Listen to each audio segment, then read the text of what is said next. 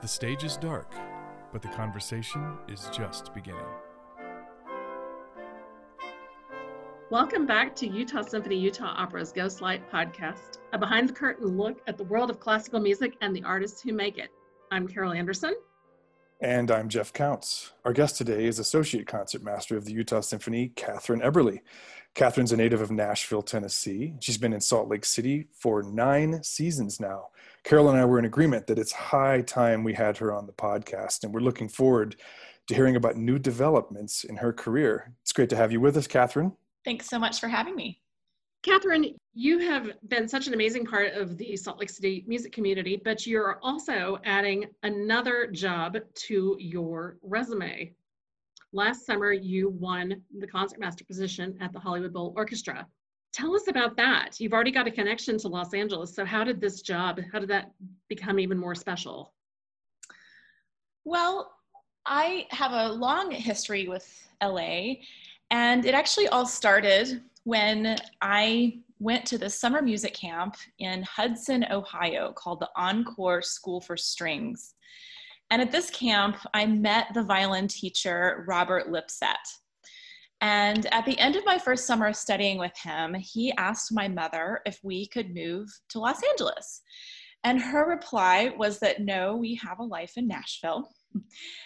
And this actually began a crazy last couple years of high school for me, um, commuting back and forth between Nashville and LA for violin lessons. And so after that, it was just sort of a natural progression to attend uh, the University of Southern California studying with Mr. Lipsett. And then I also spent three years at the Colburn School continuing my studies with him there as well. So when it was all said and done, I had basically spent about nine years in LA. And so when this job came uh, came up and I saw the ad in the International Musician paper, I thought, well, what a great opportunity that would be to get to spend a little bit of time in a city that I really love and has so many wonderful memories and um, lots of dear friends still living in the Southern California area. And so I thought, why not go for it and see what happens? And that's what I did.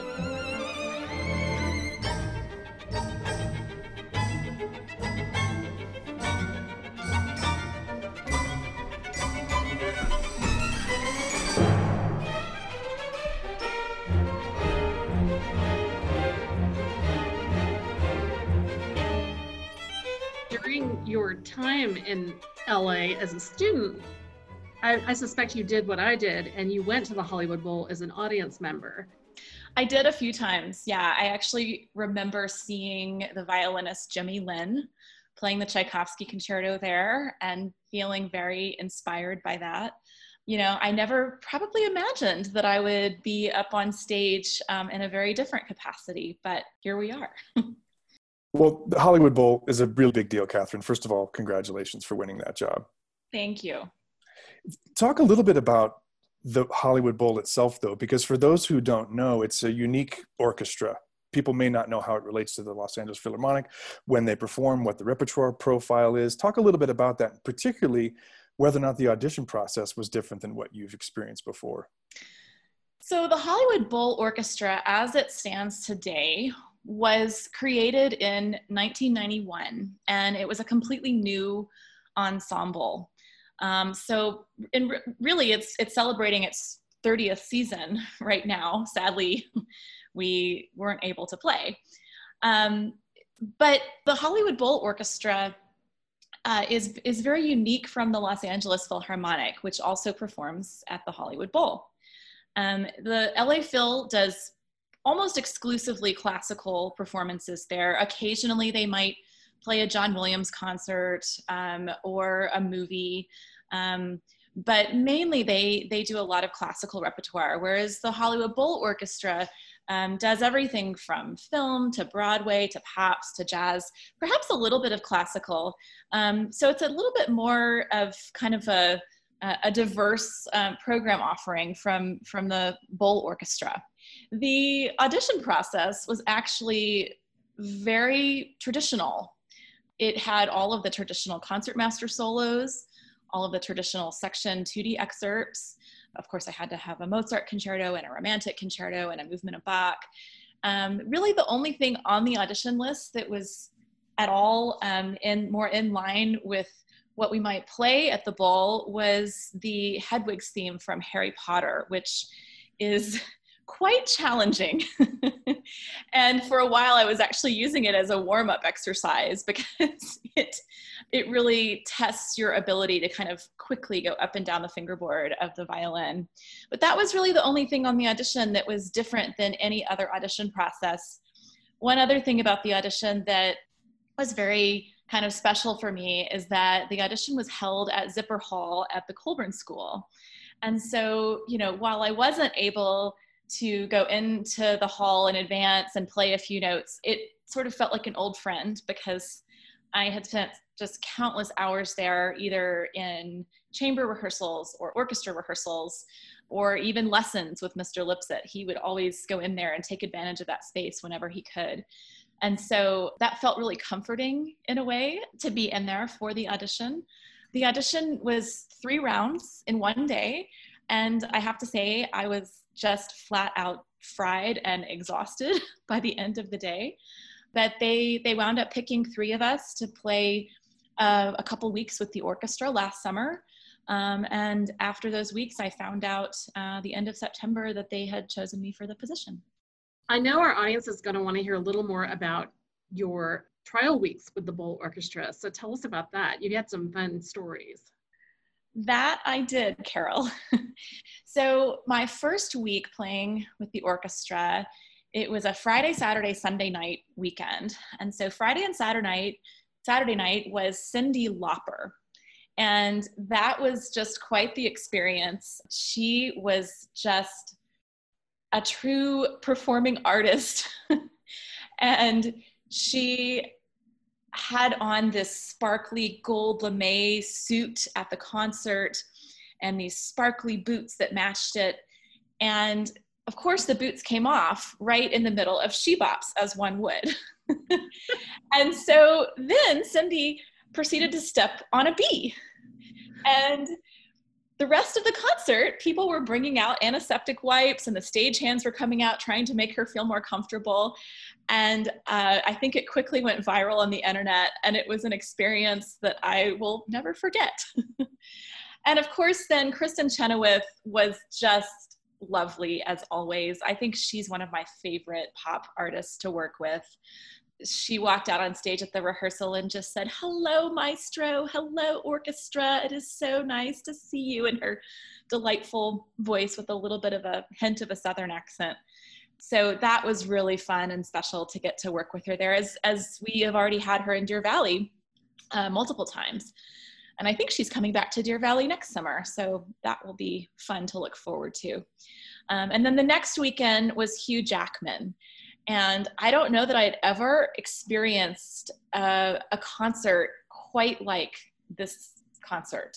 Um, I think the show traveled with about 12 or 14 semi trucks, and literally every inch of the bowl was taken over with all of the paraphernalia that makes this show his show. I think the bowl, bowl was also the only non arena that they had presented his show uh, his show at. But um, it was really quite the experience. And I have to say, I, of course, had never met Hugh Jackman, but he couldn't have been nicer. He came up to every orchestra member and gave us all a lottery card and introduced himself and said, Hi, I'm Hugh. And I thought, Yeah, I, I know who you are. but it was really, really a fun concert. And we really caught a glimpse of who he is and the way he talked about his wife during the show and just the the many talents that he has not only singing but dancing and it was really um, quite the production and i was really fun it was really fun to be a part of it. I love hearing these stories about people that we admire from afar and realizing that they are regular people and and good people to work with as well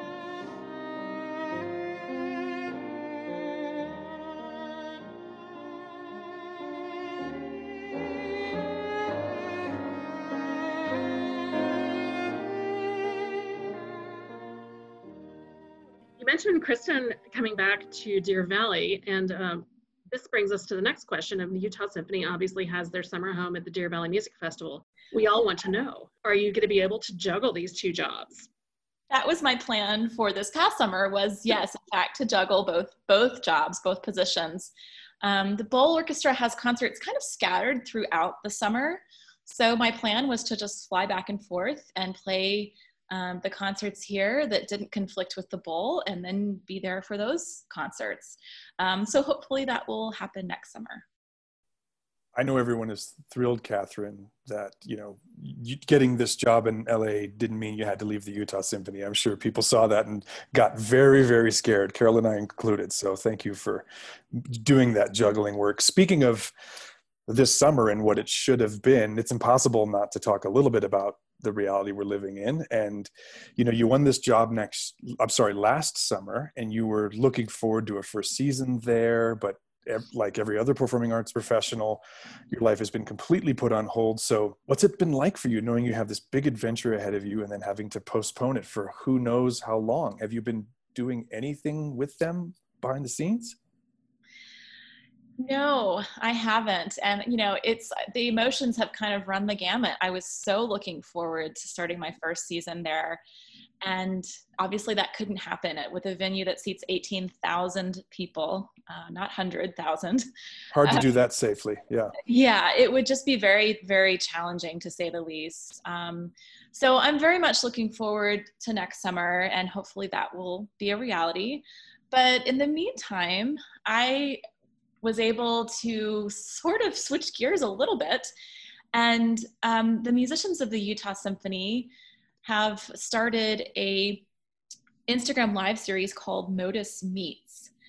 And it has been really rewarding actually to get to interview all sorts of people from our fantastic Salt Lake arts community and just chat with them about um, what inspires them to do what they do, how they've been making out during these past few months, what are some of their other favorite things to do in the arts community here.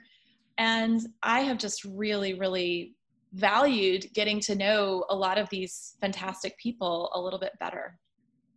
Well, first of all, how dare you have an interview series when Carol and I clearly have the market cornered on that. I, I want to hear more about it though, actually. I'm joking. Talk about some of the people you've met and what kinds of things you ask them and i mean how how it's made this summer you know kind of livable for you to be able to connect with people that way i know it means a lot to carol and i to be able to do that it really does. So, my first interview was actually with a professional interviewer, and that was Mary Dickson from PBS's Contact. And she was just so fun to chat with and has such a fascinating life story. Um, not only does she still work at PBS, but she is also a pretty darn successful playwright talking about her personal life experiences. And so that was really, really fascinating. Um, another interview that was really inspiring was interviewing Allison DeBona, who is a first soloist with Ballet West. She has really taken this time and made the most of it. She's doing so many virtual things with uh, teaching and dancing and um, and it was just really wonderful to connect to another performing artist in the Salt Lake community in that way. And we, we both joked that it had to take a global pandemic to make this happen. But we reminisced a little bit about um, when Ballet West collaborated with the Utah Symphony with Debussy's Jeux. And she was one of the three dancers that, that was in that production. And so that was just a really fun one. Um, another really, really inspiring one was with Chef Viet Pham who is um, a former the former chef of Forage Restaurant and now the chef of Pretty Bird Chicken. And his story was just so interesting and so fascinating because um, one of the things that I, I won't forget is that you would think with someone like him who's been on all these these uh, national TV shows and won all of these accolades as a chef, you know, it would just kind of been smooth sailing. But he basically told me that in his first few days or weeks here in Salt Lake City, he was working at a restaurant down in Provo, and um, it didn't work for him and got fired. And that was what prompted him to start Forage Restaurant and then Pretty Bird Chicken. And um, you know, you always you always wonder like what was the backstory behind these things. And um, he just has such a passion for cooking and a passion for uh, service and serving people, and that was really really interesting.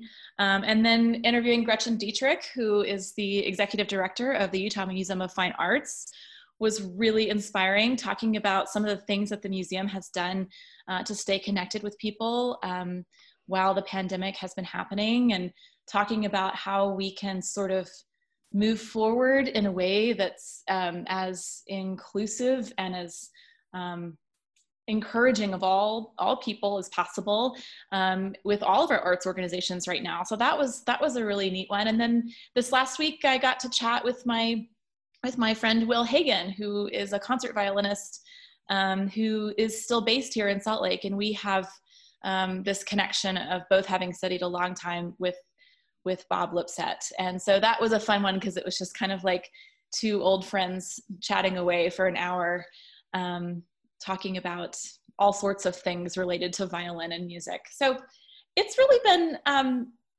quite a rewarding um, and, an inspiring experience to, to get to know a lot of these people in our arts community better and and realize that while the Utah Symphony and Utah Opera are really a fantastic organization, we have so many other just incredible arts organizations in this community and um, it's make, made me feel even luckier to, to be a part of it.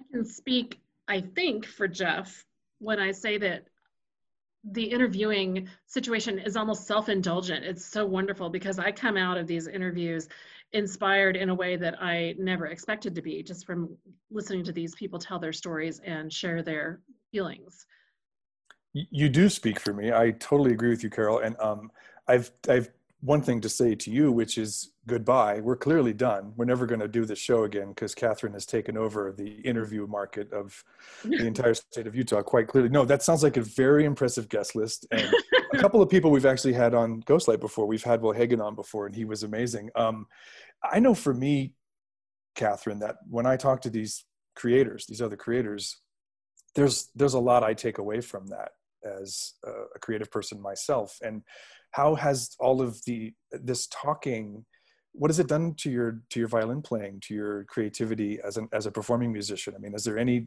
direct one-to-one benefits to just, just having these open conversations with people?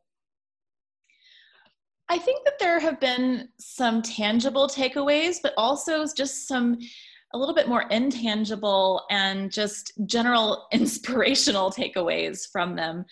I think in terms of collaboration you know i would i would love to see more collaboration between the utah symphony utah opera and all of these people that that i had the fortunate experience of of talking with. But then it also though has just really made me want to be the best I can be and continue to strive to be not only the best violinist, but the best arts advocate and representative for USUO and also just for our general Salt Lake arts community.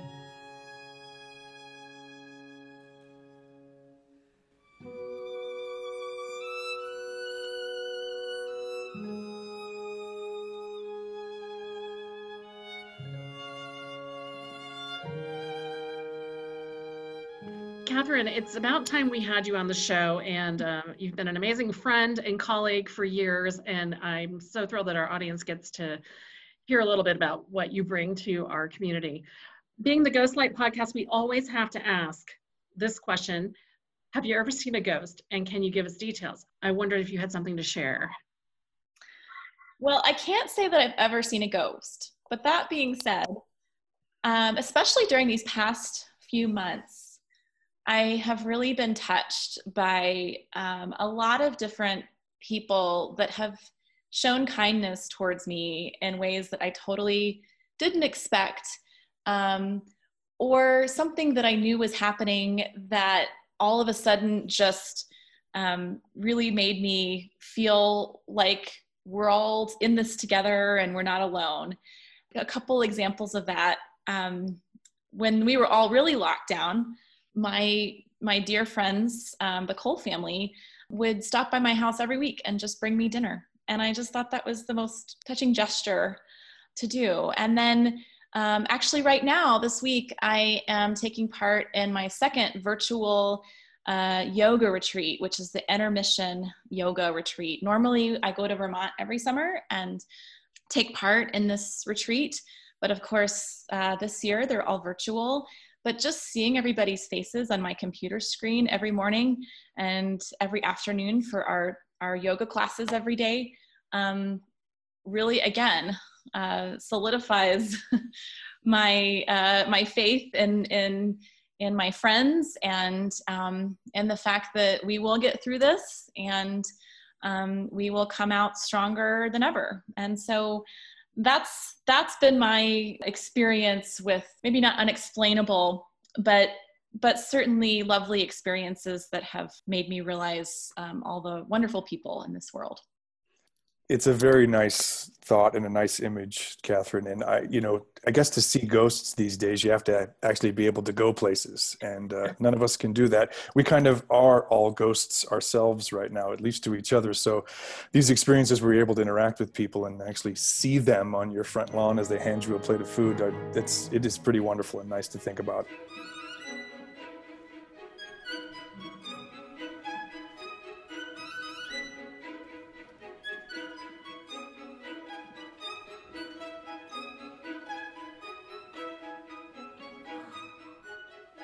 Well, Kathryn, I echo Carol's sentiment that it's great to finally have you on the show. It was far too long, and I'm sorry we made you go win a huge job before we invited you. But we are both, and I know I speak for the entire community, extremely proud of you. It's an amazing accomplishment, and we're doubly thrilled that you're not going anywhere, that you're still going to be a big part of the Utah Symphony. So, Kathryn Eberle, thank you so much for being on the Ghostlight podcast today. Thanks so much for having me. Thank you so much for joining us on today's Ghostlight podcast. Be sure to follow us and subscribe to us. And of course, always like us, as that helps us gain new followers and welcome them to the Ghostlight family. I'm Carol Anderson. And I'm Jeff Counts. Thanks for listening. The Ghostlight podcast is produced and edited by Robert Bedont. Be sure to visit utahsymphony.org and utahopera.org for more information on upcoming performances. If you're not already a seasoned subscriber, click on the tickets button to learn more about the benefits of being a part of our family of music lovers. The Utah Symphony and Utah Opera season sponsor is the George S. and Dolores Dore Eccles Foundation.